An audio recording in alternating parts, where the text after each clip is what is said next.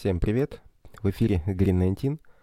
Ребят, у нас из-за проблем с э, техникой часть дорожки Дениса исчезла, так что если в начале подкаста будет, ну, очень много меня и Германа, пожалуйста, извините, Денис э, войдет к нам в эфир чуть-чуть попозже. А теперь давайте по новой.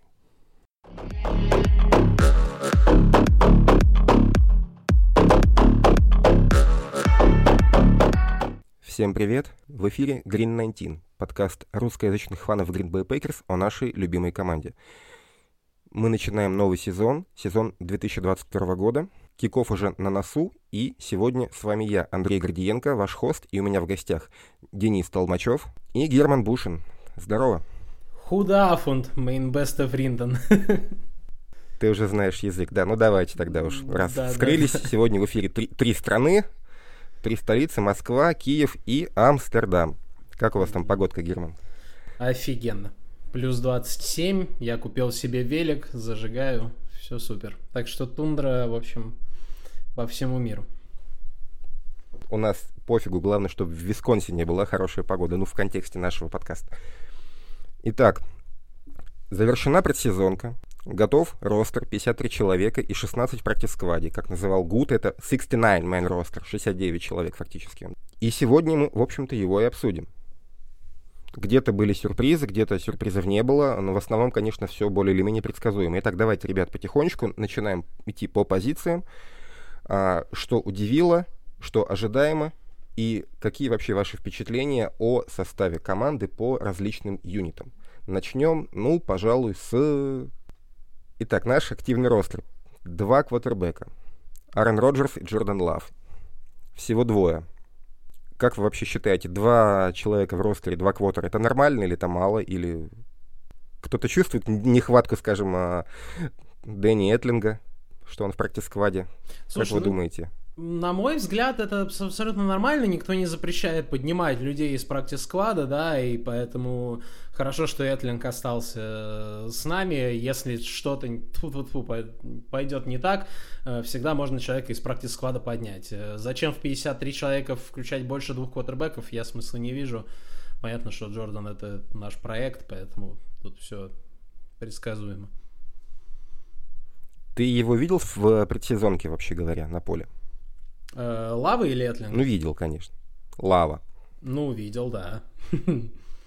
Ну, довольно неоднозначное впечатление он, конечно, оставил. Местами он выглядел как вообще, конечно, стартер. Очень хорошо играл, а местами, конечно, не ахти. Ну, полностью согласен. Но, Но вид, видно шаг, шаг вперед очень существенный видно.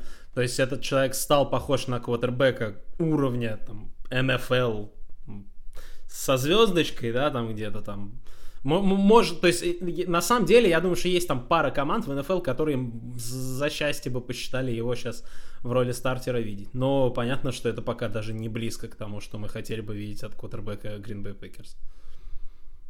Да, но проблема, конечно, еще в том, что мы избалованы хорошим квотербекингом, и мы судим Лава, скажем, не по а, там не по Казинсу, а по Роджерсу. И в этом плане, конечно, он выглядит заметно слабее. Вот поэтому мы его судим по высочайшим стандартам Hall of Fame, и в этом плане он, конечно, многих разочаровывает. Ну да, я с тобой соглашусь, что, конечно, был у него очень заметный прогресс. Герман, ты от нас отличаешься тем, что можешь выговорить название этого а, вещества, которое наш Арончик употребляет. Расскажи нам в деталях. Да, Айоваска. Ну, ай, ай, ай, айоваска, да. Ну, это как бы, это же на самом деле, э, вот Роджерс давал интервью Джо Рогану, это же любимый вопрос Джо Рогана вообще каждому гостю, пробовал ли ты DMT, да, диметилтриптамин. Ну, не знаю, что тут рассказывать, чувак э, съездил в Перу, э, к шаманам на такой полуспиритический, полупсиходелический, галлюциногенно-наркотический experience и говорит, что как бы нашел себя, проработал старые травмы. Это как бы, ну, не вчера придумано, что э, галлюциногенные вещества могут помогать в работе там с посттравматическим стрессовым расстройством, там, еще с чем-то таким. Я в этом смысле абсолютно Роджерса поддерживаю, не считая его ни торчком, ни там еще кем-то. В межсезонье, ради бога, все, что тебе помогает э, становиться, как тебе кажется, лучшей версией себя, э, если это... Мы, как бы, слава богу, что он рассказал об этом уже по прошествии сезона, то есть мы знаем, что он год назад съездил и уже отыграл на уровне MVP, да, Потому что иначе бы сейчас были разговоры, ой, да он старчится, да он там вообще...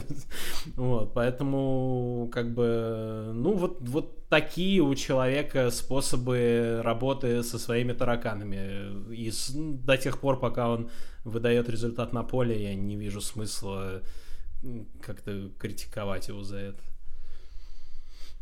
Ну еще бы ты, живя, живя теперь в Нидерландах, кого-то считал торчками. У тебя сейчас к этому несколько иные стандарты. Ты просто рассказывал, что у тебя там даже кто-то из, а, ну, скажем так, людей, а, кого ты знаешь, а, они в эту тему более глубоко погружены, чем все, чем ну, большинство. Я знаю людей, которые ездили в Перу тоже в поисках себя на тот же самый обряд и э, позитивно о нем отзываются, скажем так. То есть, скажем так, на них это негативно не повлияло в целом после нет, поездки? Нет. Да? Как бы ну, как, как, как люди они совершенно не поменялись, но при этом их конкретно обратная связь такая, что они что им жить стало лучше, жить стало веселее, короче, что они разобрались в себе. Восхитительно. Ну что ж, а, ключевую позицию обсудили. Мы все-таки ждем, что Арон, ну хотя бы не третьего подряд MVP, а на привычном уровне будет выступать. Дальше у нас в ростере все гораздо интереснее. Активный ростер, раненбеки. Два человека. Обычно все-таки больше. Вот два раннера. Это довольно необычное для нас, даже для нас сочетание, уж сколько лет мы были завязаны на пас. А, Ран Джонс и Эйджи Дилан, Тейлор и Гудсон в практисе. При сезоне мы частенько использовали, ну не то что частенько, но мы использовали а, Амари Роджерса в, в эдаком виде. В общем, он играл у нас из бэкфилда, а из такого э, полураннера, не из iFormation, а из такого из шотгана, стоя возле квотера. Не кажется тебе, что мы из него попытаемся слепить что-то типа, ну не по а, игровым качествам, а по задачам на поле, что-то похожее на Дибо Сэмюэля. Дибо Сэмюэла, я так и думал, да, что ты про него скажешь. А, ну, ты знаешь, э, из Амари Роджерса что-то как-то не выгорает полноценный ресивер. А, Поэтому, мне кажется, штаб делает все, чтобы найти ему на поле какое-то применение. Если из него получится хотя бы гаджет-игрок, э, это уже лучше, чем ничего. Я не думаю, что мы будем много этого видеть в этом сезоне. Но у нас вот э, вспоминается, был у нас в ростере такой игрок, как Тайлер Эрвин, да, не так давно. Э, возможно, действительно вот какого-то такого плана игрока, который будет специализироваться на там в основном в спецкомандах на возвратах, хотя пока у Роджерса и это не очень получается, и который будет э, на джетсвипах и тому подобных розыгрышах. Э, да, из Роджерса могут лепить что-то такое, но это в первую очередь для меня грустный звоночек, что полноценный ресивер из него, видимо, не получается. Так что это скорее тут как-то со знаком минус, наверное, новость, чем со знаком плюс. Нет, успех таких розыгрышей, он больше все-таки, да, про то, чтобы нужный розыгрыш в нужное время, да, там э, э, вызвать, то есть это, это больше там будет заслуга Лафлера, э, нежели тех, кто исполняет. Поэтому, да, я бы, я бы тоже так не сравнивал, но я согласен, что резкости э, Роджерсу не хватает немножко для того, чтобы быть... Ну, плюс ко всему такая позиция на поле, это в том числе и попытки запутать голову защ... Э, защите. Конечно. В плане схем. Вот этим, в общем-то, затычки хороши. Если ты не умеешь делать что-то одно, очень хорошо, но делай хотя бы несколько вещей средние, тебе, тебе место на поле найдут. Может быть, что-то слепим такое из Амари. Собственно, давайте да, тогда уже ресивер. Амари Роджерс, да, Кристиан Уотсон, Ромео Дабс, э, Самори Туре, Рэндалл Кобб, Сэмми Уоткинс, Аллен Лазард главное впечатление это то, что помните эту историю с, а, Джейком Кумеровым, которого так хвалил Аарон, и его Гут а, уволил. И это нам подарило где-то в год длиной э, историю, скажем так, конфликта. Вот в этом, межсезон... в этом межсезонье а, Аарон очень хвалил а, Джуана Уинфри. В итоге его отправили на вейвер, но все-таки подписали в практис сквад. То есть мы были на волосок от еще одной истории э, Кумеров номер два. Вот Джоан Уинфри Трэвис Фулхэм в практисе. Фулхэм такой опытный пацанчик, но, конечно, ждать его в основном ростере я бы не стал. Итак, а, кто из этих парней вам кажется ресивером номер один? Есть, у нас, есть ли у нас вообще ресивер номер один? И как вам а, Давайте так, глубина. Как вам Ромео Дабс и Самари Туре? Вот меня они, конечно, удивили своей продуктивностью. Я ждал, что ребята из, э, из, низу, из низов, из поздних раундов будут, конечно, выглядеть хуже. И ждал э, сразу хорошего выступления от Уотсона, но пока вот Уотсон травмирован, и вот Дабс это прям такая звезда э, предсезонки. Так, слушай, Герман, тогда я тебя спрошу. Как тебе кажется, вот впечатляющее э, выступление в пресизоне новичков из поздних раундов Ромео Дабса и Самари Туре, это мы с ними попали, ну, понятно, что попали не в Hall of Famer'ов, да, ну, хотя кто знает, нам повезло с неплохими игроками в поздних раундах, или это все-таки эффект Аарона Роджерса? Uh, ну а что что ты имеешь в виду под эффектом Аарона Роджерса, если Аарон Роджерс, в общем-то, еще на поле не выходил? Ну, то есть мы видели, что Ромео... Ну, карма, карма, а, Карма, как что? Ну, да, нет, это все Айаваска, конечно. Нет, э, Ромео Дабс эм, очень, э, мне кажется, именно в играх пресизона показал, что действительно он такой очень неплохо отшлифованный раут-раннер. И для четвертого раунда, если человек умеет бегать маршруты, остальное, мне кажется, оно как бы... То есть, с одной стороны, можно сказать, что вот есть Кристин Уотсон, да, как любят говорить, такому размеру нельзя научить, да, что вот есть фрик-атлет, и там дальше посмотрим, это проект, научится он бегать, не научится маршруты, там, научится не дропать, не научится Э, у Ромео Дабса наоборот, он э, уже сейчас э, очень неплохо отшлифованный раутранер. Да, есть там проблемы с дропами, но тем не менее. Мне кажется, для четвертого раунда это очень хороший пик, и похоже, что мы попали. Про само Ретура, ну, в седьмом раунде такого игрока взять тоже, мне кажется, дорогого стоит. Мне кажется, это действительно два отличных пика, они выглядели отличными во время драфта, и э, лагерь, и Э, игры предсезонки только пока доказывают э, правоту Гута. И я понимаю, почему Туре предпочли Уинфри, просто потому что э, upside у него, похоже, поскольку он еще новичок, мы не знаем его настоящий потолок. По Уинфри мы уже примерно понимаем. Вот, и поэтому шансов, что Туре, например, оторвали бы с руками на waiver е, гораздо больше было, чем э, с Уинфри. Поэтому Самори в ростере, а Джуан в практике. Вот. Э, что касается первого ресивера, то я думаю, что первым ресивером на первых неделях у нас будет Аарон Джонс.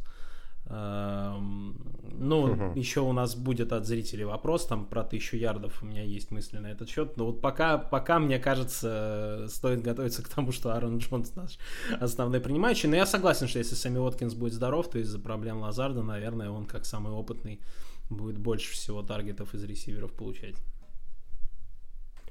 Про эффект Аарона Роджерса это был э, этот трибют э, вечным э, э, ну, там Лафлер это так, так себе тренер, это все эффект Роджерса, да, там Лазард так себе ресивер, это все mm-hmm. эффект Роджерса. Ну, да. да. То есть Гринбей хорошая погода, это все эффект Роджерса. То есть, ну, если честно, немного устает этого того, что раздается на всяких там пабликах, на Reddit и прочих местах, где э, переоценивают роль Аарона в тимбилдинге и недооценивают роль других футболистов. Все-таки футбол игра командная. Давайте тогда, наверное, может быть, по тайтендам, потому что там тоже интересно. Тайтендов у нас как бы столько, столько же, да и почти те же, что, что и в том году. Для многих э, стало откровением то, что мы отрезали Дафни. Но мне кажется, это та же история, что и вот ты только что описывал с Уинфри. То есть, кто такой Дафни, что он из себя представляет, мы более-менее понимаем, и что он выше головы не прыгнет, мы тоже уже успели а, понять. Поэтому мы его отправили в СВС, и у нас теперь а, в ростере Роб Тониан, Мерседес Льюис, Джосайя Дигуара и Тайлер Дэвис. Ну и в практике Шон Байер, его подписали недавно, но это дело такое. Я не думаю, что он задержится надолго, и вообще я думаю, что у нас в практике может быть вполне, быть вполне себе такая карусель из м, просмотров. Тонян после травмы, Льюис у нас такой местный Стэтхэм с цитатником э, четкого пацана, а Джасая это, ну я напомню, что все-таки Лафлер у нас из коучинг 3 Шенахана, если а, мы только что обсуждали Амари такой а, Дибос Эмиль для бедных, то Дигуара это такой юзчик для бедных. Вот. В том году Дигуара, ну, конечно, после травмы Тонина имел все больше снэпов на поле, и вообще я в него достаточно сильно верю. А Тониан мне, несмотря на то, что его любят фэнтезийщики, он типа там дофигища ловит, он очень плохо на блоке, а Тайтенду нужно блокировать, я его не люблю. А, ну, не то, что не люблю, а я его ценю заметно ниже, чем остальных, чем остальные его ценят, и Дигуару я ценю выше, чем в среднем, скажем так, по, по комьюнити его оценивают. Так, Тониан, Льюис, Дигуар, Дэвис. Денис? А, ну, здесь, естественно, все вопросы по Тайлеру Дэвису. Что это за парень, что его прям надо было держать в ростере, сохранять? Неужели там прям за ним охотились? У меня, я в принципе не понимаю его роль э, в этом так сказать, корпусе тайтендов, потому что абсолютно три разноплановых у нас есть э, игрока. И Дэвис, ну, я не знаю, возможно, это, если ты говоришь, Дегуара это для ющих для бедных, то вот Дэвис это не то, что для бедных, это вообще для бомжей какой-то заменитель, потому что, скорее всего, это ну, будет дублером Дегуара. То есть у меня только такое объяснение, что вдруг Дегуара, опять же, со всей его историей травм, может где-то, тьфу конечно, будем желать, э, чтобы он провел здоровый сезон, опять где-то подскользнется, упадет, и вот Дэвис по логике должен будет выполнять эту функцию, потому что Дэвис не может блокировать как Льюис, вот Дэвис не может э, ловить как Тониан. Возможно, в этом план.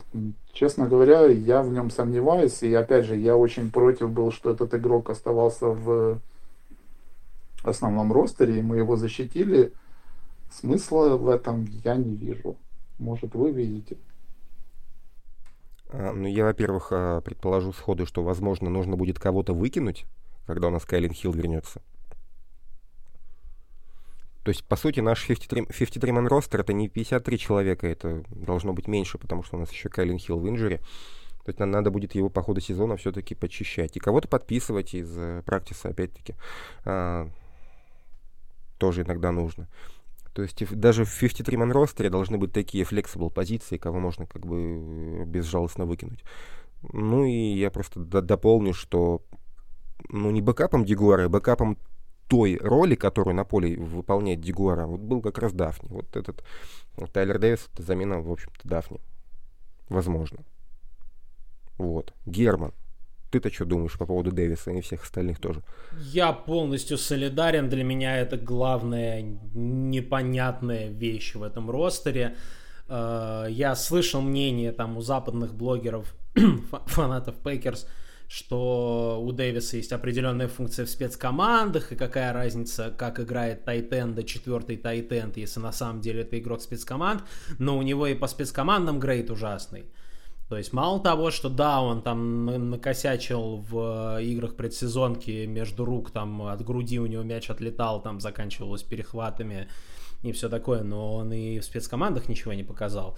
Э, с одной стороны, да, ты прав, кого-то надо отрезать, чтобы вернуть Кайлина Хилла, но печальная правда в том, что, скорее всего, через 4 недели из этого ростера уже будут люди, которые, скорее всего, отправятся в инжери резерв, потому что лига так так работает, это американский футбол. Вот. Э, но если тут вот как бы держать в уме, что все здоровы, то если кого-то и отрезать, то Дэвиса действительно очень как бы, я ста- стараюсь как бы сильно там не держать в уме вот эти отдельные эпизоды из предсезонки, которые заканчивались перехватами, но в целом непонятно, что этот игрок дает команде пока. Я думаю, что уже недели ко второй кого-то нужно будет отрезать, чтобы поднять из practice а на третьего раннера. Мы это обсуждали в самом начале. Так что я думаю, что это все будет гораздо раньше, и даже не из-за не из injury. По спецкомандам, кстати, а, я бы отметил, что мы подписывали а, Рича Бисаччи, а, его бывших знакомых из Рейдерс. Но как-то так э, довольно интересно попало, что все они это defensive back и. Давайте тогда раз вспомнили Special Teams, отвлечемся. Это, мы подписали Special Teams, это Safety Далин Левит, Никельбэк, как его называют, Кейшон Никсон и корнер Рика Гаффорд. И еще мы подписали в а, Джексонвилле а, еще одного сейфти Руди Форда, одного из самых скоростных ганнеров, у которого очень много как бы опыта игры именно в спецкомандах. То есть мы вот в Special Teams для Безачи подписываем именно defensive бэков. А, Денис, ты у нас, в общем-то, был а, такой один из тех, кто углубился в тему Ричи Безачи, когда его только подписали, и допускаю, что знаешь о нем больше многих, уж точно больше меня. То, что мы ему вот дебеков таких э, ну, подписываем, это симптоматично или просто ситуативно так сложилось? Я думаю, здесь все вместе пошло. И ситуация в спецкомандах уже дошла до той стадии, когда не то, что надо вдруг там чего выделять какого-то игрока, уже мы уже на той стадии, как, хм, когда нам надо целенаправленно искать игроков э, на определенной позиции в спецкомандах. Собственно, вот Форд э, был подписан. И Герман говорил по поводу, вспоминал по поводу Тайлера Дэвиса в спецкомандах, что он, он там роль играет. Я не совсем понимаю, вот блогерам показать э, записи Форда, как, как он играл в спецкомандах. Вот это я понимаю, когда говорят, человек при, приобрели конкретно для спецкоманд, потому что он там показывает. Тейлер э, вообще таким не отличался. По поводу Безачи, э, вообще потрясный дядька, я сколько вот читаю о нем. Э, недавно Мэтли Флер приходил там подкаст очередной. Есть такой подкаст Тайтенда, бывшего там в, автобусе у них происходят все эти записи, и он рассказывал, Мэтт Флер рассказывал, как Безачи приходил на встречу с игроками, и дядька настолько авторитетный, что он там при входе в помещение рявкал, быстро поснимали все кепки, и головные уборы снимали абсолютно все игроки, и Мэтт Флер признал, что, что втихаря тоже свою кепку снял, потому что, блин, настолько его боятся игроки, что Э, я надеюсь, что все-таки вот эта его агрессия и энергия, которая э, демонстрировал в пресизоне, все-таки даст нам какие-то плоды в, действительно в регулярных играх. И вот эти все игроки, э, потому что Левит, если Кэшон Никсон еще показывал какой-то уровень в тех же спецкомандах, Левит, честно говоря, тоже не впечатлил. Но опять же, я надеюсь, что там расчет идет не только на показатели на поле, а и показатели внутри команды, что эти два игрока, они принесут э, какой-то микроклимат, который необходим нашим спецкомандам, потому что, по-моему, уже у нас какие-то проблемы ментального уровня, в который сезон мы входим с, с разными тренерами, и опять у нас какие-то лажи. Так что я надеюсь, что все-таки это выгорит схема, и понятно, что в основном э, ростере Левит и Кишон Никсон вряд ли будут появляться. У нас там парни довольно железные стоят, поэтому надеюсь, что надеюсь, что они проявят себя в спецкомандах. Слушай, насчет как бы того, что он там на всех рявкает, это окей, но как мы видели, а, возвраты на середину поля мы все еще пропускаем. Понятно, что это не, а, это не заплатка, ее так не поставишь, чтобы в момент все починить. Но как думаешь, сколько вообще времени займет а, нормализация работы Special Teams наших? И насколько вообще будет быстрым прогресс? Я, нет, я понимаю, что в нашем случае а, лучше, чем в том году, это уже хорошо. А, но а, на какой уровень мы можем вообще рассчитывать в этом сезоне? Можем мы хотя бы там в середнячки выбиться по спецкомандам, как считаешь? Я думаю, абсолютно можем. А, опять же, с добавлением того же Форда, как раз вот момент того, что реального ганнера, который может там затеклить игрока, а не пробежать мимо него, как у нас было в пресизоне, нам не хватало. То есть, если помните, раньше у нас был Эбердерис, который не попадал в основу, но зато отлично ганнел, э, ганнер, ганнером выступал в спецкомандах и, и теклил игроков, принимающих мяч еще на как бы той точке, куда, собственно, летел мяч. Сейчас это у нас таких игроков не было, появился. Опять же, я думаю, добавится пару игроков основного состава более, более часто будут привлекаться к игре, потому что в пресизоне, давайте откровенно скажем, в спецкомандах preseason а половина состава выступала людей, которые сейчас безработные. То есть можно, конечно, там расстраиваться, что у нас были плохие оценки, но, come on, это preseason, спецкоманды preseason а это довольно страшная вещь, поэтому я все же надеюсь, что мы, ну, если не к серединке, то хотя, хотя-нибудь э, где-нибудь там э, в тридцатку, может, двадцать пятыми. Я все-таки надеюсь, что мы вернемся на солидные позиции. Окей, Герман, ты а, добавишь что-то?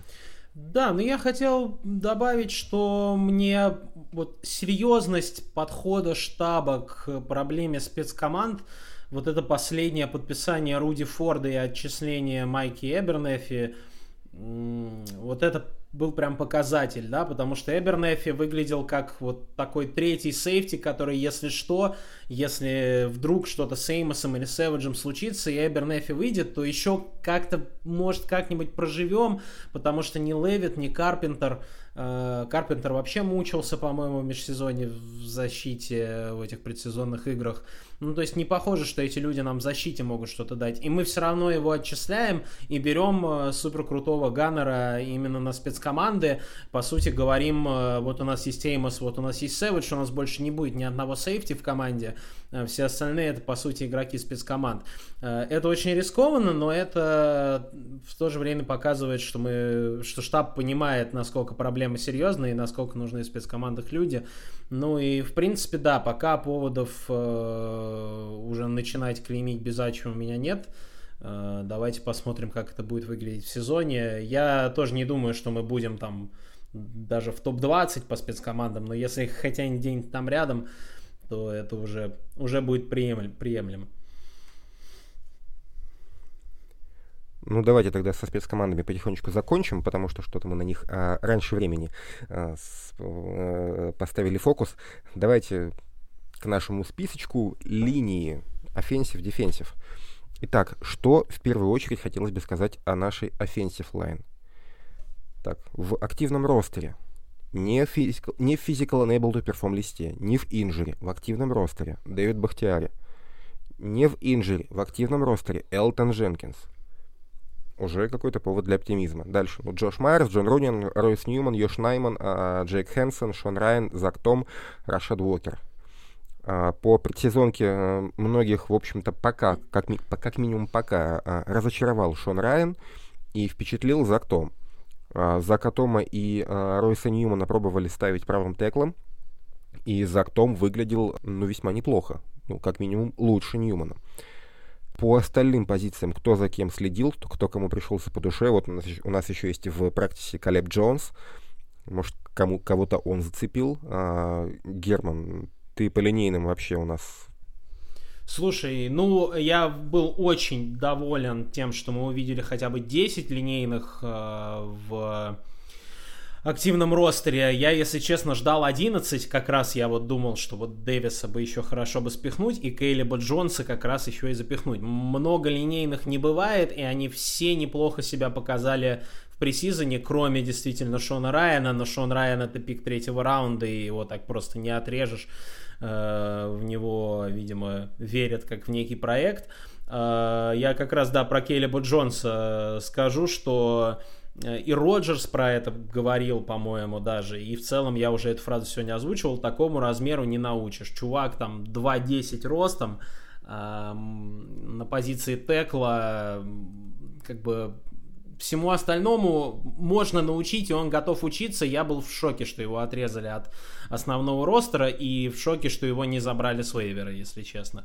Очень круто, что он у нас в практис-складе. Если вдруг что-то пойдет не так, я не удивлюсь. В общем, я не удивлюсь, если мы еще этого человека в НФЛ э, на поле увидим. А так, э, в целом, выглядит так, что у нас четко зафиксирована позиция центра, да, Майерс. Э, более-менее четко зафиксировано пока что вот с Дженкинсом, с Бахтиари, конечно, загадка, готовы они играть, не готовы, но пока Джон Раннин явно имеет место в этом э, стартовом, э, в этой стартовой пятерке. Э, дальше, конечно, все зависит от того, как Баха, как Дженкинс, если они оба здоровы, то понятно, что это наш левый текл и левый гард. Э, и я, у меня есть ощущение, что Зак Том вполне себе наиграл на стартовую позицию правого текла, но кто выйдет на позиции правого текла против Миннесоты, это пока, конечно, главная загадка для меня. Э, я очень надеюсь, что не Ройс Ньюман. Ньюман меня пока, если честно, расстраивает. Вот. Если Бахтиари все-таки еще не готов, то я не чувствую сильной тревоги, если на позиции левого текла выйдет Йош Нейман. Э, во-первых, потому что у него голландская фамилия, конечно же, но во-вторых, потому что, э, в принципе, он держит свое. Вот. Э, в общем, э, как-то так. Ну и я слышал, что Джейк Хэнсон тоже очень неплохо в общем, выглядел. Э, посмотрим, какую функцию он будет выполнять. В общем, пока вот то, как будет выглядеть наш offensive line, это прям одна из основных загадок, именно из-за того, что мы не понимаем, что с Бахтиари, что с Дженкинсом, если они оба не в PUP-листе. Э, что это значит, на какой неделе они будут готовы выйти. Я уже в межсезонье Баху списывал как человека, который вообще никогда на более в НФЛ не выйдет, но, видимо, видимо, все не так ужасно. Слушай, я тебя только поправлю насчет того, что в теории а, здоровый Бахтиарий Дженкинс это наш, наш левый текл, левый гард. Ты бы а, Дженкинса правым теклом тогда поставил, да, я так понимаю? Ну вот, да-да-да, ну, левый текл, правый текл. Да, 20, наверное, 20. ты прав, да, наверное, ты прав. Ну, как минимум в текущих обстоятельствах, как минимум в текущем ростере было бы логично ставить Дженкинса на право текл. А, поставит или нет, мы, конечно, увидим, но слегка попозже. Денис, а ты-то что думаешь по поводу всей этой шайки-лейки? Я тоже согласен, что э, в принципе у нас четко зацементированы места за Бактиари, Дженкинсом и Майерсом. Ну и, наверное, Йоши как подстраховщик Бахтиари тоже за ним эта позиция за, закреплена уже железно. А вот по остальным, действительно, главная загадка, будут ли эксперименты на позиции правого текла, то есть перевод туда Дженкинса, или все-таки туда отправят кого-то из молодых. Ну, очень интересно, конечно, хотя я согласен, все линейные довольно классно себя проявили. Э, насколько это возможно. Тот же Калиб Джонс и э, Рашид Волкер, которые вообще считают проектом на будущее, очень его лелеют, обходят и даже сохранили в нашем основном ростере, защитили, грубо говоря, потому что у него было мало практики. И э, вот именно вопрос, кроме отрезания нашего ресивера Самори Туре, следующим кандидатом у многих аналитиков было как раз Рашад Волкер. Но его сохранили, оставили. Тем самым мы, кстати, сохранили все пики нашего драфта, который прошел, попали в основной ростер. И, э, в принципе, не могу высказать каких-то претензий. Калеб Джонс действительно чудесные у него физические данные, но там парень очень сыроватый, его нужно доводить. И как минимум э, очередной железный бэкап, я думаю, через годик вполне может появиться у нас. Ну, это линия нападения. Давайте к линии защиты. А, шесть человек в активном ростере. Это Кенни Кларк, Дин Лаури, а, Джеран Ритти, Джей Слейтон, а, Девонте Вайят и Джонатан Форд. Если честно, я не рассчитывал увидеть в сезоне Дина Лаури ну, как, я не то, что думал, что он не попадет в рост, думал, что его отрежут, потому что он получает довольно много, и я все еще считаю, что мы ему дали слишком сытный и слишком большой контракт, и увольнение Лаури нам бы сэкономило 4 ляма под кепкой, можно было бы кого-нибудь э, полезного подписать. Но вот, видимо, э, наш офис полагает, что Девонте Ваят, он как минимум в начале сезона все-таки в колледжах он во многом выезжал за счет своей э, физики, атлетизма, и до НФЛ его нужно доводить. Э, как минимум в начале сезона он будет пока что не полноценным стартером или э, вообще и быть на, будет, будет на снэп-каунте. И поэтому нам в начале сезона Дин Лаури все-таки пригодится.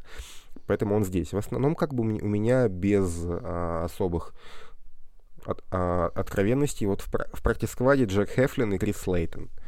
Денис, ты, помнится, Слейтона очень хвалил, если не ошибаюсь.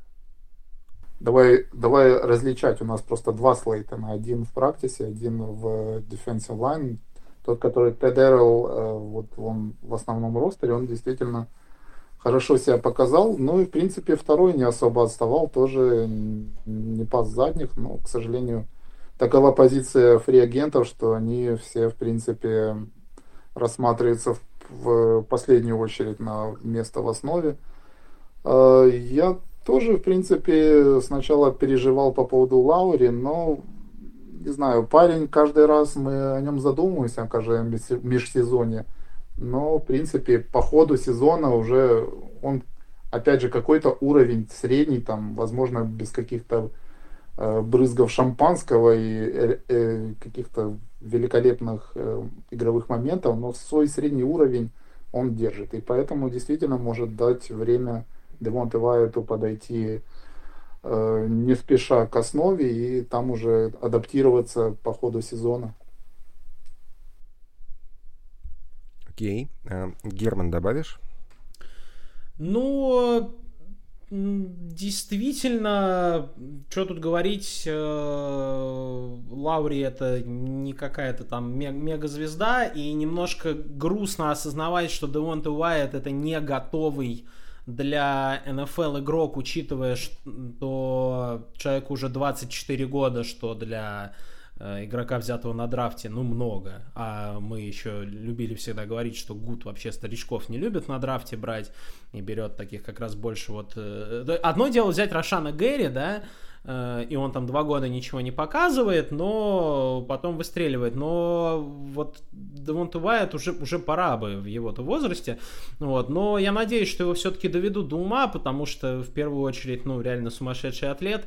Э, я, в принципе, комфортно себя ощущаю, болея за команду, где есть Кенни Кларк, Дин Лаури и Джаран Рид, кстати, который, я думаю, может провести качественный сезон. Он, в принципе, как бы ниже определенного уровня никогда не падал. Э, про Ти Джей Слейтона действительно говорят, что он сделал серьезный шаг вперед по сравнению с прошлым годом, что не может не радовать, потому что тоже, э, если это пик четвертого, по-моему, уже раунда, и если мы с ним тоже угадали, это, это здорово.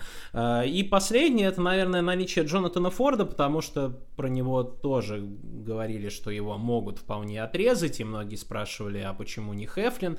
Хефлин классно провел несколько игр межсезонья. Э, но похоже, что Джонатан Форд это тоже полезный игрок в спецкомандах будет. Э, и, видимо, это опять еще одна инвестиция именно в спецкоманды.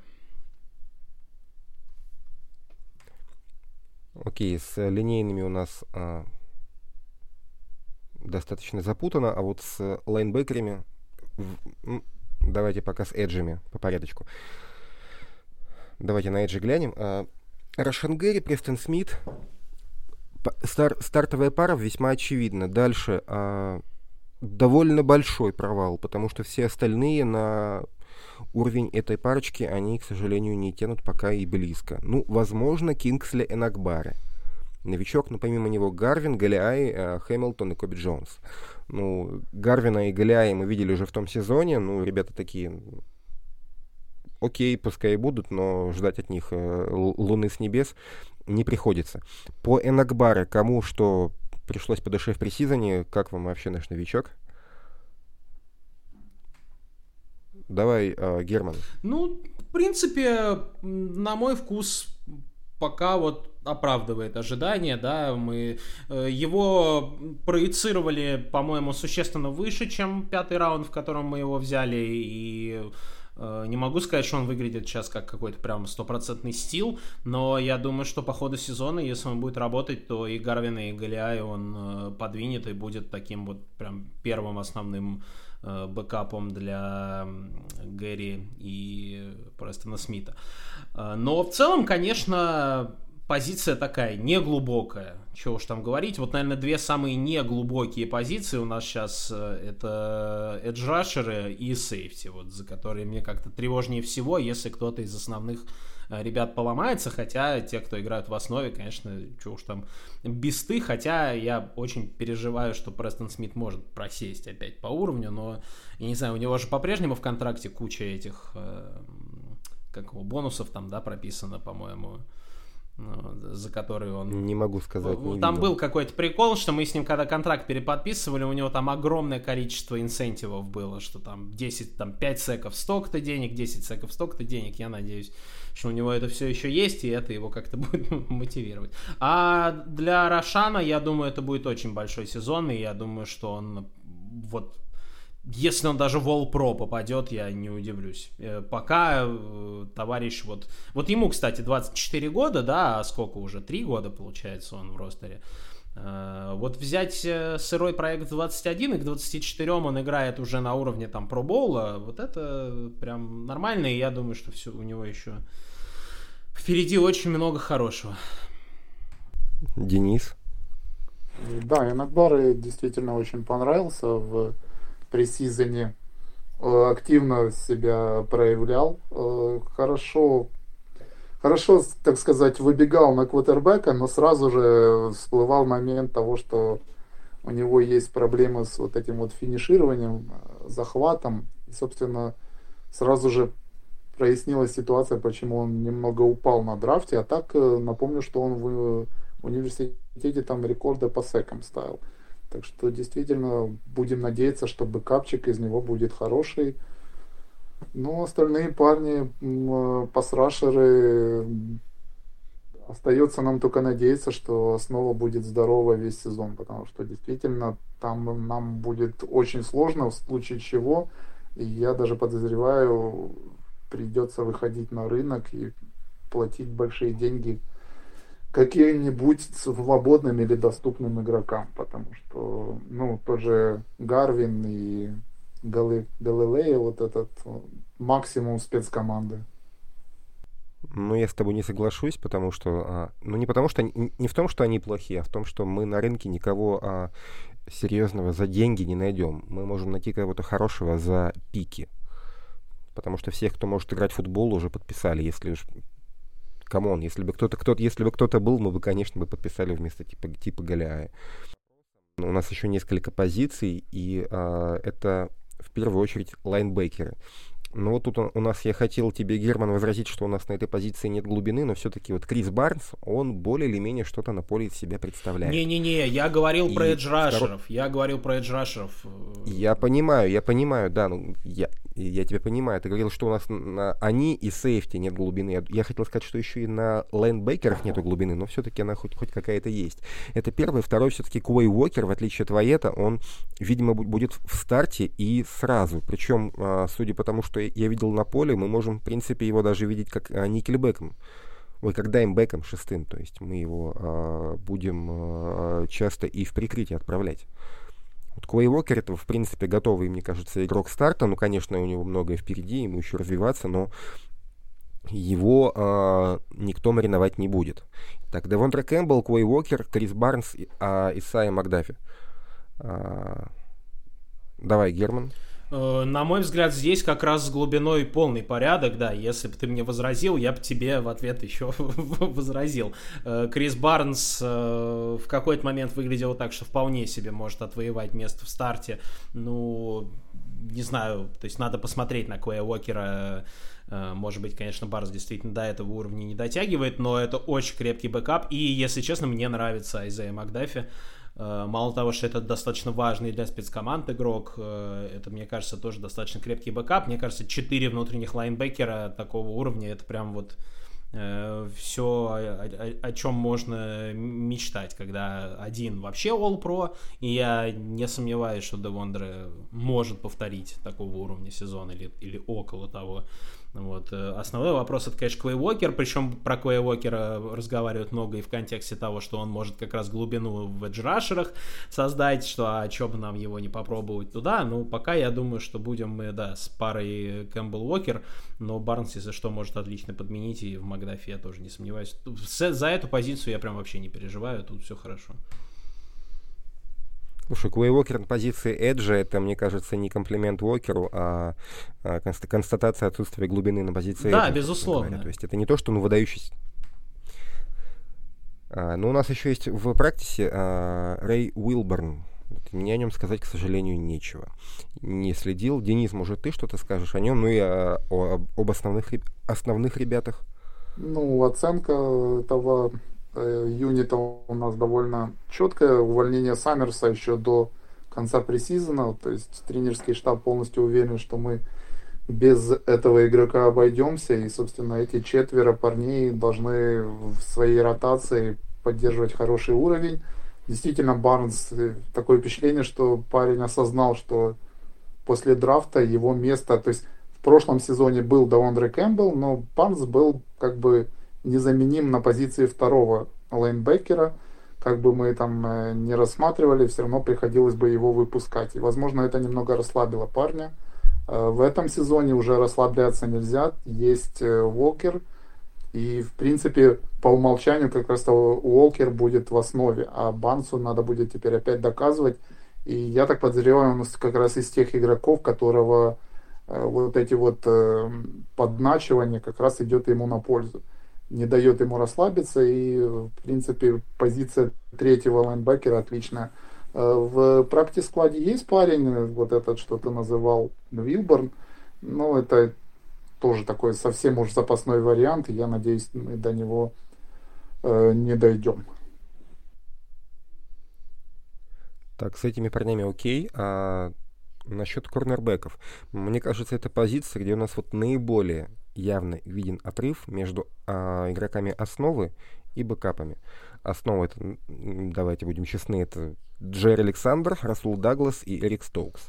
А дальше это Кишо Никсон, Шамарджин Чарльз э, и в, в практике Киондер Томас и Бенджи Франклин. Ну, стартовая тройка вполне определенная, но может ли кто-то из бэкапов э, хотя бы частично закрыть отсутствующих стартеров, вот к этому у меня вопросы есть. Денис, ты как вообще глубину нашего депчарта на корнерах оценишь? Ну, я думаю, знаешь, всегда есть такая ситуация, это как с квотербеками. У тебя есть э, All-Pro там э, игрок на позиции квотербека, и кто бы у него в запасе э, не стоял, там бы его бэкапом не было, это все, все, всегда бы выглядело хуже на фоне вот этого All-Прошника. И здесь тоже у нас Александр All-Pro, и э, там Рассол Доглас, отличная звездочка, которая зажглась в прошлом сезоне.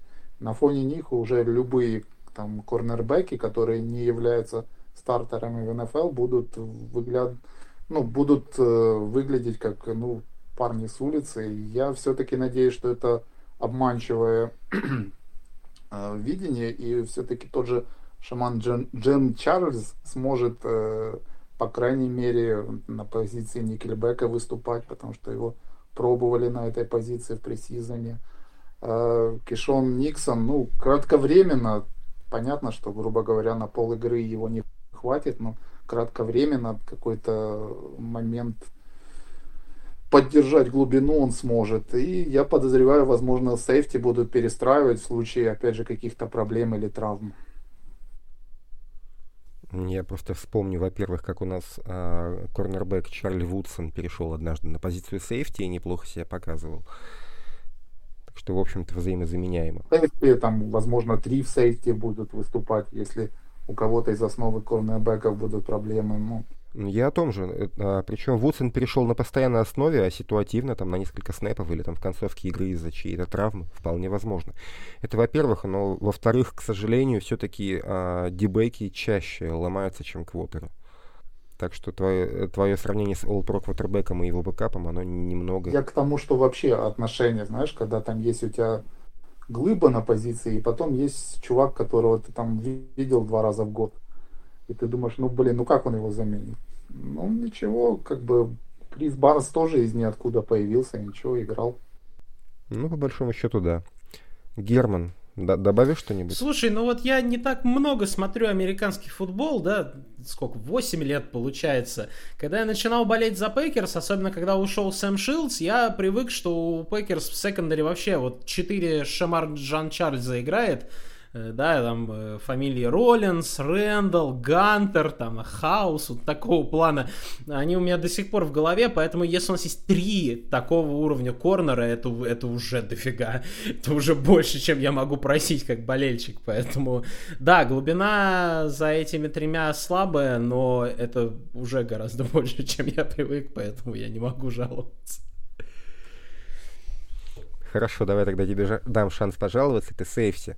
А, Эдрин Эймос, Дарнелл Сэвидж, Далин Левит, Тарик Карпентер, Руди Форд и в практике Мика Абернети.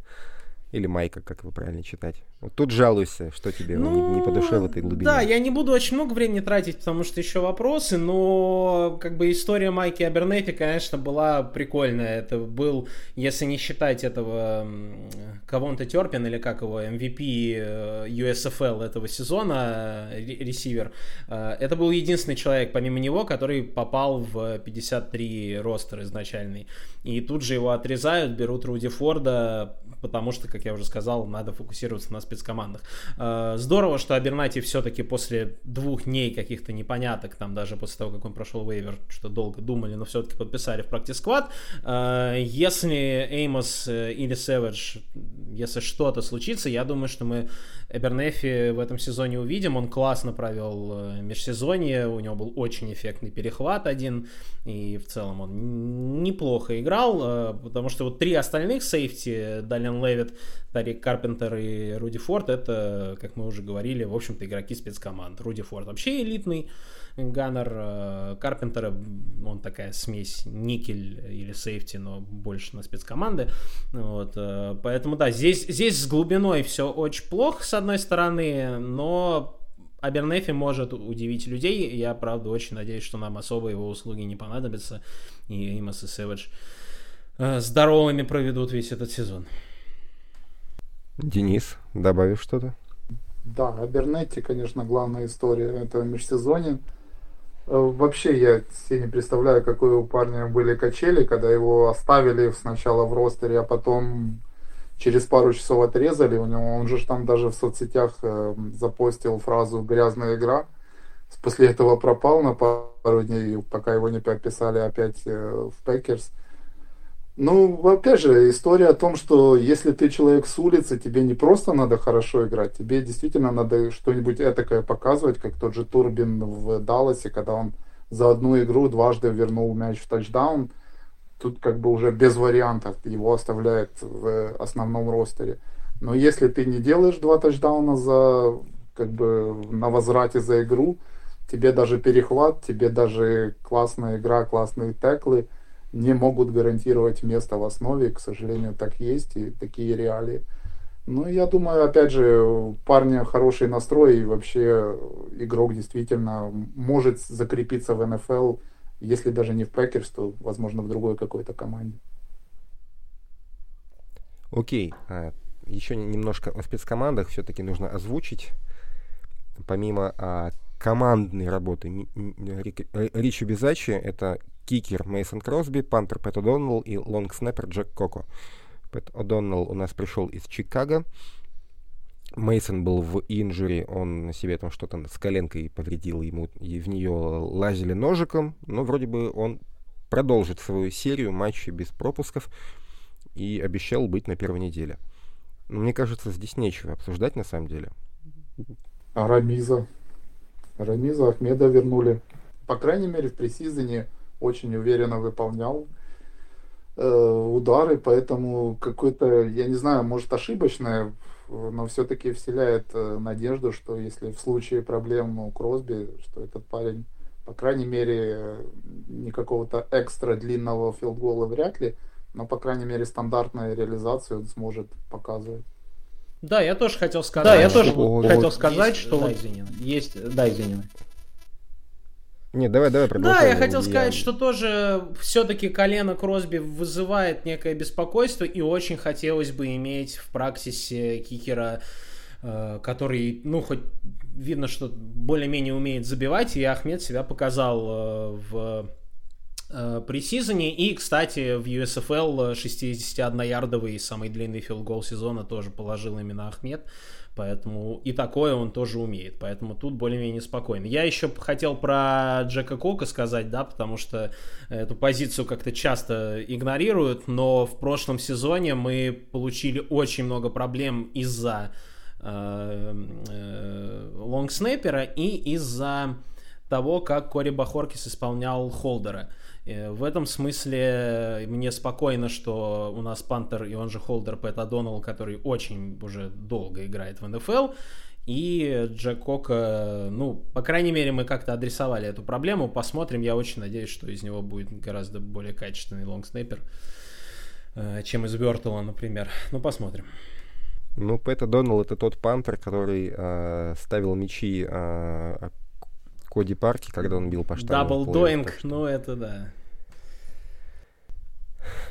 Вообще, я хотел просто отметить, что кикера в НФЛ меняют а, так же, как а, вратаря в сокере в национальных сборных. То есть должно ну, что-то ну совсем из рук вон выходящее произойти, чтобы его сменили как бы, то есть это не та позиция, на которой игроков меняют как, как перчатки. Плюс слишком маленький sample size, если там ты квотер, у тебя три промаха, то на, на поле выходит команда пант. Если ты кикер, у тебя э, три промаха, то ты ищешь работу.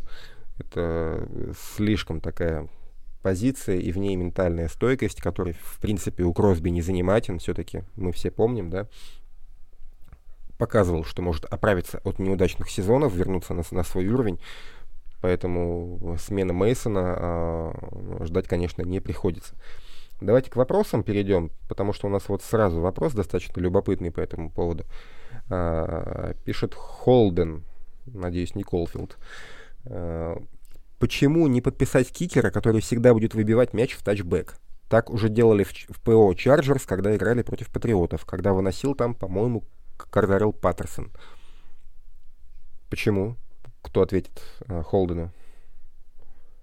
Ну, я подозреваю, потому что как-никак это все-таки шанс заработать э, что-то в тех же спецкомандах, получить тот же шанс, потому что, возможно, спецкоманды в соперников тоже не блещут, и э, подарить короткое поле всегда приятно.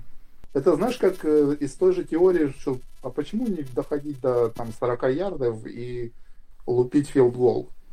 По филголду чуть-чуть, чуть-чуть, чуть-чуть.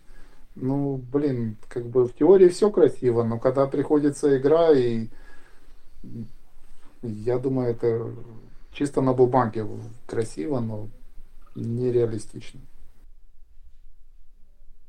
Герман, ты, ты хотел включить? Я хотел сказать, что я лично не имею ничего против э, того, чтобы каждый раз лупить э, начальный удар в тачбэк. если честно, после прошлого года. Но суть в том, что Мейсон этого не может сделать, особенно да. если бьет там, допустим, против ветра. Да, понимаю. Ну, скажем так, э, очки, которые... Здесь ответ такой, что очки, которые кикер набирает, э, реализуя филдголы, это... Короче, филдголы — это более важная часть игры кикера, чем э, начальные удары. Вот. Э, если можно научить, например, Пэта О'Доннелла лупить в тачбэк, э, давайте Пэт О'Доннелл будет лупить в тачбэк. По-моему, это как бы ну, не такая прям э, инновация, чтобы пантер бил начальные удары, например. Вот. Так вообще в теории отличная идея. Макафи. Да, кстати. Да. Мак... Да, тут, тут, да. Вот, поэтому, в общем, ничего не имею против, э, но просто моральная устойчивость, как ты правильно сказал, и опыт Кросби именно как исполнителя филдголов, он ценнее, чем э, те ярды, которые мы можем пропустить на возврате в спецкомандах. Наверное, мой ответ на твой наложился, вернее, моя, моя вставка, а, не все услышали. Пэт Макафи — это тот подкастер, к которому часто ходит Роджерс. В свое время в Индианаполисе именно Макафи э, выполнял начальные удары, тогда как по воротам бил э, Адам Винатьери. То есть это не впервые в истории лиги, а когда киков и удар выполняют два, два разных человека. Но вот так, чтобы был специальный э, игрок под кикофы, я не помню, потому что ну, слишком ценно место в ростере. Эту проблему нужно, конечно, решать, но не э, путем подписания еще одного бьющего. Андрей, Андрей, можно ремарку тоже небольшую? Просто человек спрашивает так, как будто он нам прям на каждом кикофе тачдауны возвращает. Основные проблемы наши не возврат кикофа, возвраты пантов и, собственно, пробитие э, филд-голов, когда у нас блоки не работают. Вот эти основные наши проблемы. А начальные удары я, честно говоря, в принципе не помню. Ну, с Далласом, опять же, возвращаемся к межсезонью, когда кто-то прям так наплужил, что аж всему, всей команде стыдно. Поэтому начальные удары, какая-то теорию создавать по поводу того, чтобы пробивать что-то куда-то на начальных ударах, по-моему, не сильно интересно тренерскому штабу. Дальше едем. У нас от Дениса Оводова сразу три вопроса. Ну, думаю, что частично мы их оп- опустим. А, первый. Как вам итоговый ростер 53? Есть ли персоналии, которые удивили попаданием туда? Но мне кажется, мы об этом общались час, а повторяться не будем. Второй. Какой юнит, по вашему, какой юнит, по-вашему, будет превалировать в сезоне? Атака или защита? Я отвечу, а потом вы. А, на мой вкус мы а, решили сыграть в, в ту же игру, в которую играли в конце нулевых, начале десятых, когда мы Супербол выиграли на защите. Кто бы меня в обратном не убеждал, у нас тогда была вторая защита лиги. Мы за весь год ни разу не уступали в счете больше, чем одно владение. Вообще по ходу, по ходу просто матчей. А, и вот мы решили сыграть защитку. Offense у нас, конечно, с явными дырами на позициях ресиверов, а в защите, в старте, ну, таких слабых мест нет полная коробочка. Защита будет сильнее. Кто-то поспорит? Однозначно нет.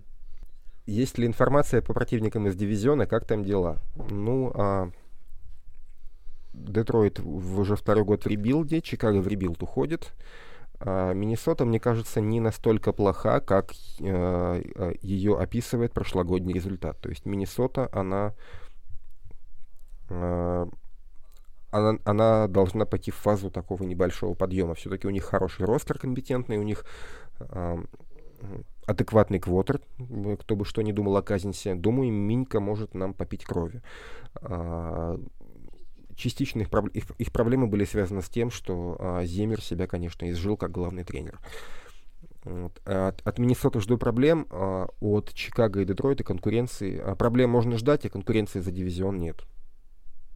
Герман. От Чикаго не жду ничего, команда в чистейшем ребилде. Детройт, мне кажется, начинает потихонечку из этого ребилда вылезать. Другое дело, что они вылезают с Джаредом Гоффом на позиции квотербека. Я не удивлюсь, если это команда, которая сможет рекорд а 7, 10, 8, 9, вот что-то такое исполнить. Я думаю, что они будут лучше, чем большинство людей думает. И я думаю, что Эйден Хатчинсон реальный претендент на лучшего новичка защиты в лиге. И поэтому с ними может быть тяжело, особенно на выезде. Э, про Миннесоту все зависит от того, э, что за тренер Кевин О'Коннелл и как Э, как, в общем, с новым главным тренером у них получится сработаться? Они либо выстрелят, как мы в первый год при Лафлере, да, когда такая немножко заржавевшая система вдруг полетела вперед, и тогда это действительно будет борьба прям за первое место в дивизионе, очень э, такая ожесточенная с ними. Э, либо же оно как-то с первого года не поедет, э, тут вот прям пока не представляю, что ждать от Vikings. Понятно, что, скорее всего, с ними будем конкурировать за дивизион, но одна из самых непредсказуемых команд вот, по итогам межсезонья вот перед первой неделей. Тем интереснее будет матч первой недели смотреть. Прежде чем ответить на, на этот же вопрос Денис, я тут э, забегу к следующему вопросу. Э, Серж Онш спрашивает, мы сильнее Чикаго? Ну да. 31 команда в лиге сильнее на мой вкус, Чикаго. Чикаго. Вот я хотел сказать, что на мой вкус Чикаго это вполне себе конкурент на первый пик. Претендент. Дэн, что по поводу дивизиона скажешь? А, по поводу дивизиона Детройт. Который год мы начинаем а, сезон с а, общего подкаста. И который год все такие говорят, ну вот в этом году Детройт должен, вроде же все есть, все могут показывать. Приходит сезон, И Детройт, э, как, как обычно, там, где он всегда есть. Э, поэтому я тоже не особо питаю иллюзий. И в этом году, по поводу Чикаго вы уже сказали, э, там, в принципе, сжечь эту команду и просто забыть. А по поводу Миннесоты, я, наверное, все-таки действительно остерегаюсь их. И я уверен, что, что они могут из своего, по крайней мере, атака у них – по персоналиям, наверное, лучшая на данный момент в нашем дивизионе. И ресиверы, и э, тот же ран, раннеры у них хорошие.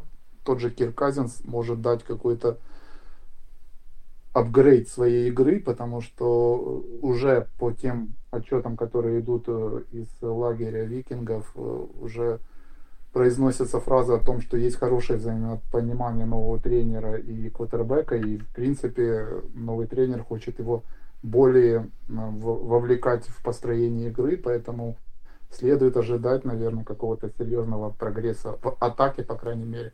В защите там у них тоже наметилась перестроечка, меняют э, в D-line схему, поэтому я думаю, там, наверное, будет побольше проблем, и этим мы должны пользоваться. Грубо говоря, я ожидаю перестрелки с Миннесотой в двух играх.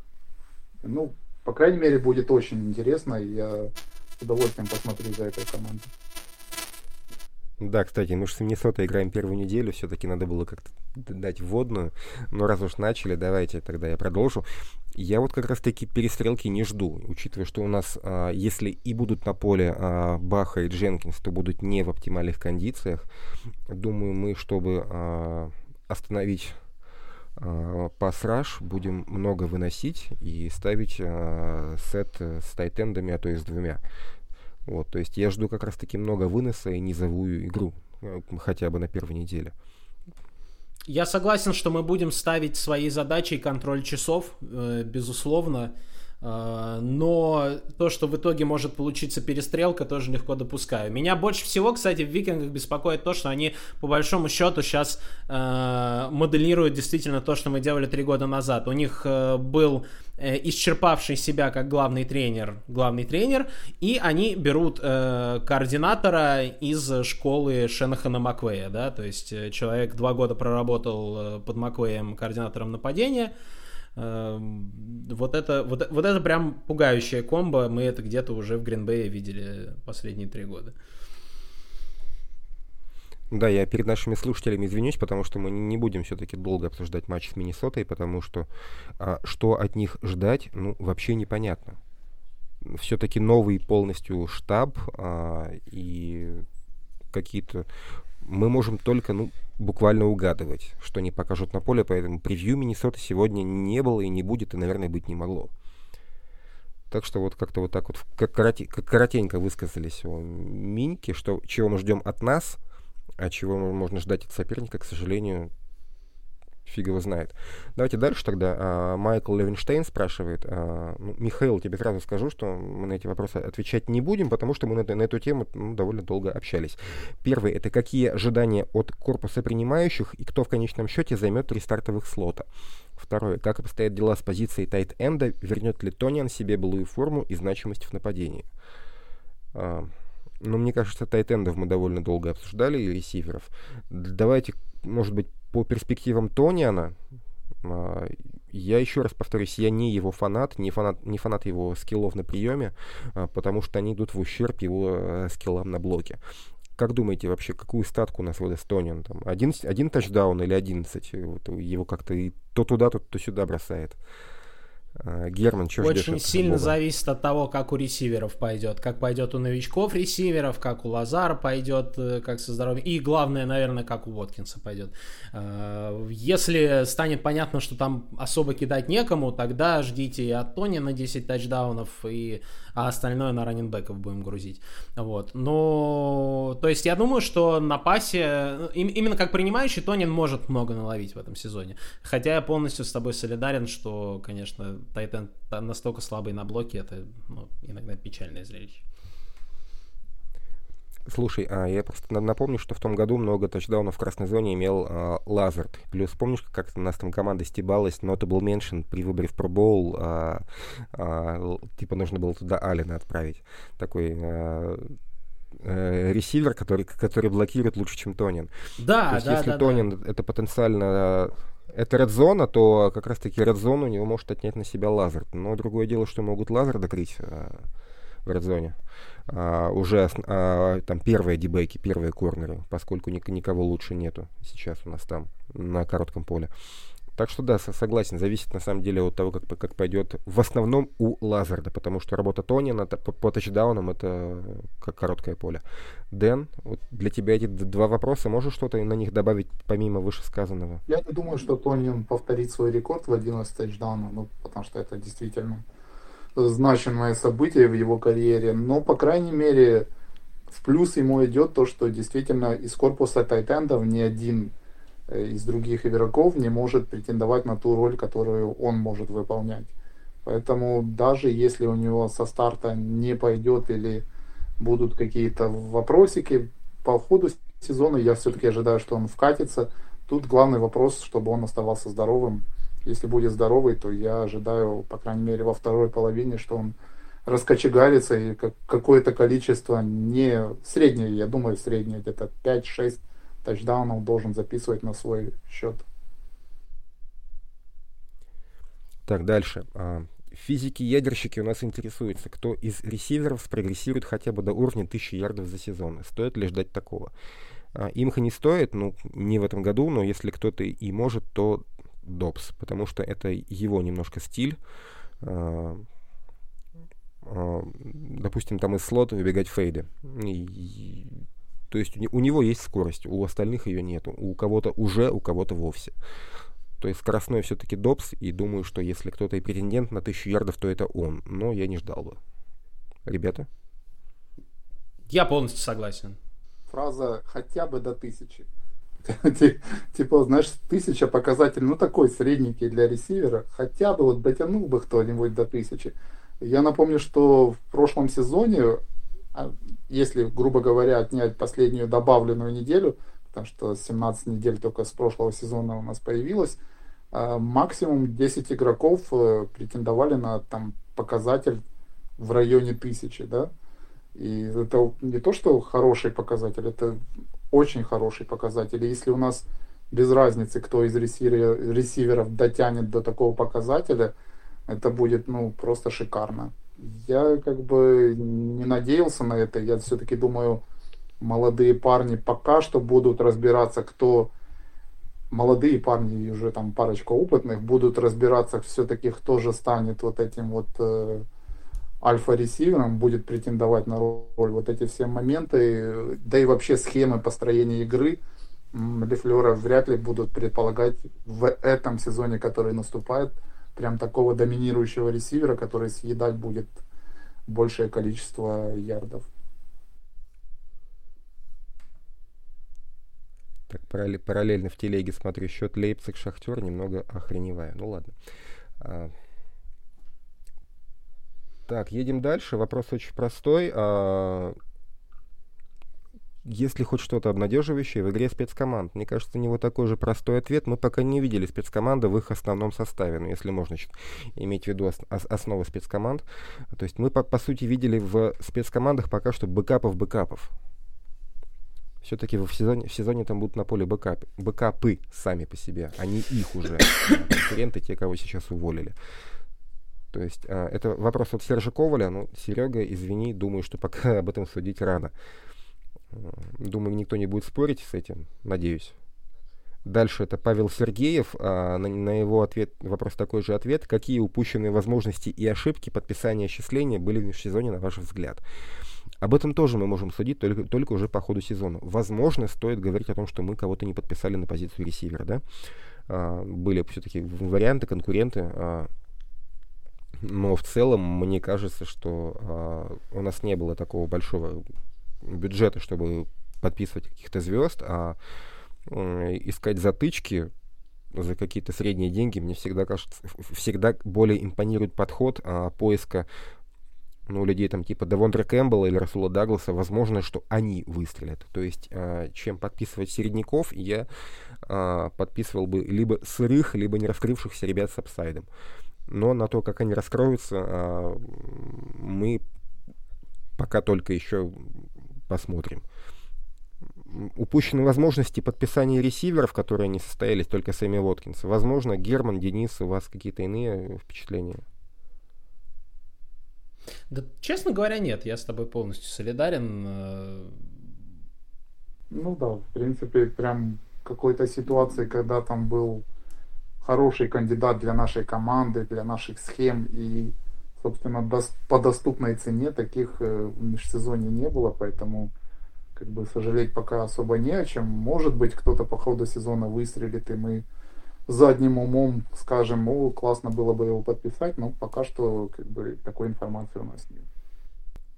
Дальше. Кого считаете фаворитами и главными конкурентами Гринбей в этом сезоне? Так, ну, Влад, в дивизионе мы уже обсудили, в конференции, ну, мне кажется, очевидно, это Сан-Фран, э, это э, Лос-Анджелес, это Тампа те же на манер. Я не жду много от Сан-Франа в этом сезоне. Они до сих пор не знают, ну, как бы и не понимают, кто их квотербек, и я в Трей Лэнса вообще не верю.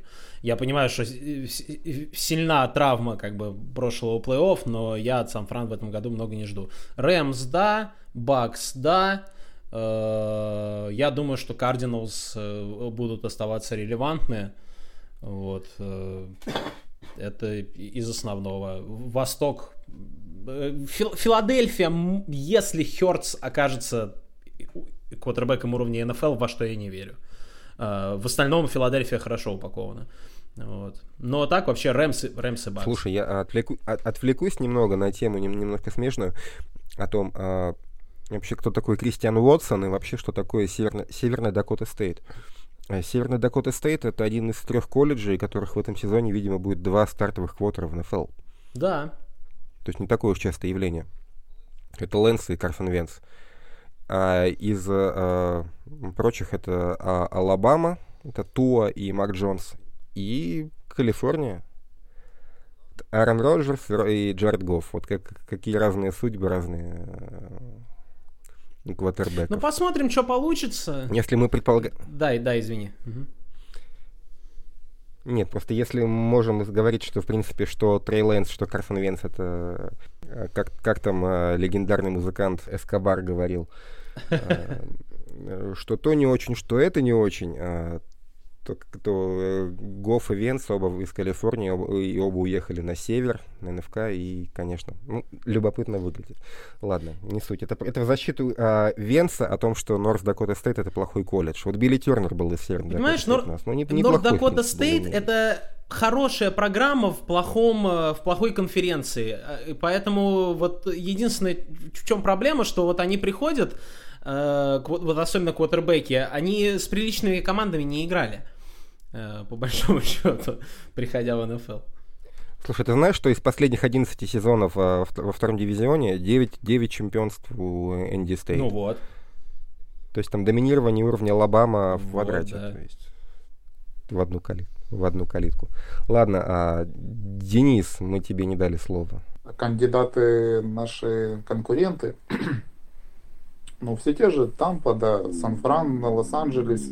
Просто даже при всех проблемах Сан-Франа Сан с определением стартера, всегда они могут откатиться обратно к Джимми, поставить его, там, делать вкладки, и какой-то базис у них всегда будет, и тем более остальные команды пока что не особо выглядят, потому что, ну, кто? Даллас, не знаю, они прокляты, по-моему, а у всех остальных Атланты, Каролин, Миннесота, возможно, если у них все пойдет, как они запланировали, то, может быть, даже в этом году будут э, кандидатами. Ну, опять же, я думаю, к этому вопросу логичнее возвращаться уже там после недели третьей или четвертой, когда хоть какая-то аналитика появится более, более свежая, скажем так.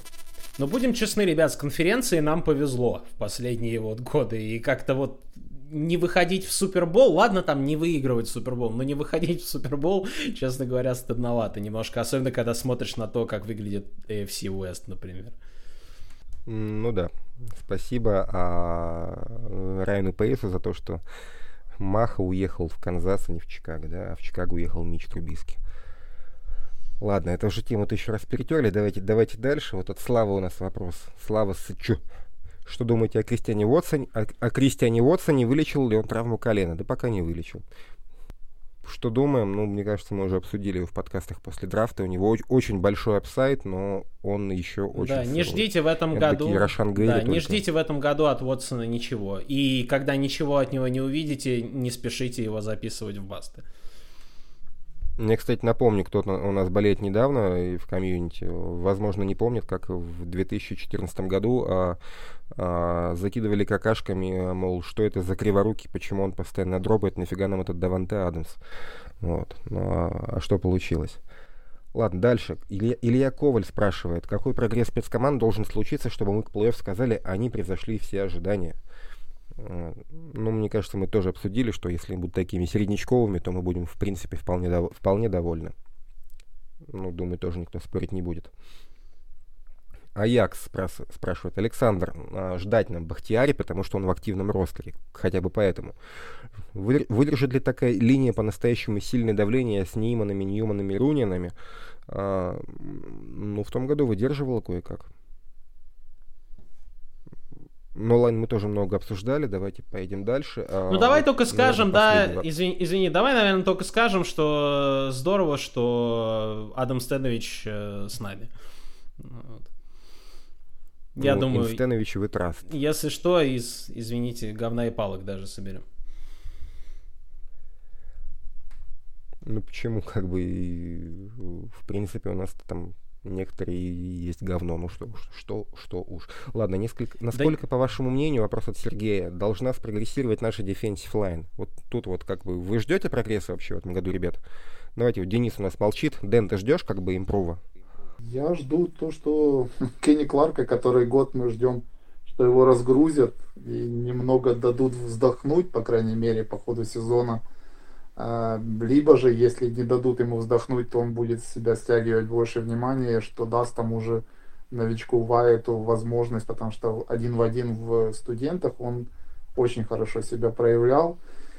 И, возможно, рядом с таким э, игроком, как Кенни Кларк, он действительно сможет э, со старта показать какие-то свои фишки, которые при, принесут ему дивиденды прямо сейчас, э, не ожидая его дальнейшего глобального развития. А так, в принципе, ну, да, прокачали немного линию, добавили того же Рида. Надеемся, опять же, что все будут здоровы и э, ротация в линии будет позволять сохранять свежесть более качественно, чем в прошлом сезоне. А, ты, Герман, ждешь что-нибудь от нашей онлайн? Я, дум, я, я думаю, что будет э, получше, чем в том году. Я реально думаю, что Рид это хорошее подписание. Мы много слышим из лагеря, что Ти Джей Слейтон делает шаг вперед, и если еще и Уайт э, хотя бы к середине сезона выстрелит, ну, в общем, должно быть, должно быть неплохо, должно быть интересно. И, и именно от этого зависит, будет у нас топ-5 защиты в лиге или нет. Потому что если там все остальные более-менее будут здоровы, я в этих юнитах не сомневаюсь. А если defensive line еще прибавят, то тогда да. Тогда мы идем за Суперболом и именно на горбу защиты. А, я, в свою очередь, думаю, что, в принципе, у нас, как бы это написать, ситуация а-ля Алиса в стране чудес, когда нужно бежать со всех ног, чтобы просто оставаться на месте. Я думаю, что а, все эти подписания, а, и Вайт пока не будет а, готовым а, стартером, ну, как, как минимум в начале сезона, я думаю, что все мы эти подписания а, сделали просто, чтобы, скажем так, не стать хуже. Возможно, статистически мы будем лучше, но я вряд ли ожидаю какого-то серьезного прогресса. Да, я жду э, прогресса от, от secondary, от uh, LB, от Edge, но я не готов ждать uh, улучшений в игре линии, но думаю, что и хуже мы тоже не станем. Ну, где-то там же мы и будем. Ну, вот такие у нас мнения по этому поводу э, совершенно вышли отличные одно от другого. Так, У меня на часах 1 час 31 минута. Это у нас пока, по-моему, рекорд на подкаст по продолжительности. Московское время 23.58. Давайте, парни, потихонечку завязывать. Конечно, разговорились и не обсуждали тайминг и растеклись. Давайте прощаемся. Я вам говорю спасибо. Так резко обрываем. Ну, блин, ребят, уже полночь.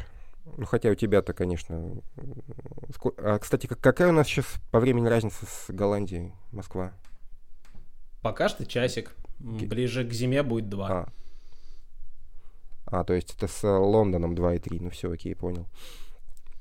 Ну тогда, ребят, спасибо большое, что пришли. А, было интересно пообщаться. Я, кстати, далеко не все, что вы озвучили, знал сам. Много для себя почерпнул. Надеюсь, что было интересно и нашим слушателям. А, форма а, разговорная пока что не оптимальна, надо ее, конечно, набирать, но сезон длинный, думаю, справимся. А, спасибо, что нашел время выйти в эфир с нами, Герман. Спасибо тебе, удачи. Всем пока. Денис, спасибо, что пришел. А что ты с нами пишешься сегодня с телефона, это не очень просто, это технические сложности, но ты, тем не менее, тоже с нами в строю. Спасибо тебе. Да, вам спасибо. И нашим слушателям, слушателям тоже спасибо. На этом мы закругляемся. Слушайте Green 19, смотрите Packers э, на Touchdown TV. Вот там Герман обещает стримить. А, любите красивый футбол. Да, первая неделя точно со мной. На этом пока что все. До встречи через недельку с небольшим, когда мы будем обсуждать, надеюсь, уже, уже победу над Миннесотой. Хотя НФЛ загадывать, конечно, нельзя. Всем Спасибо и до новых встреч.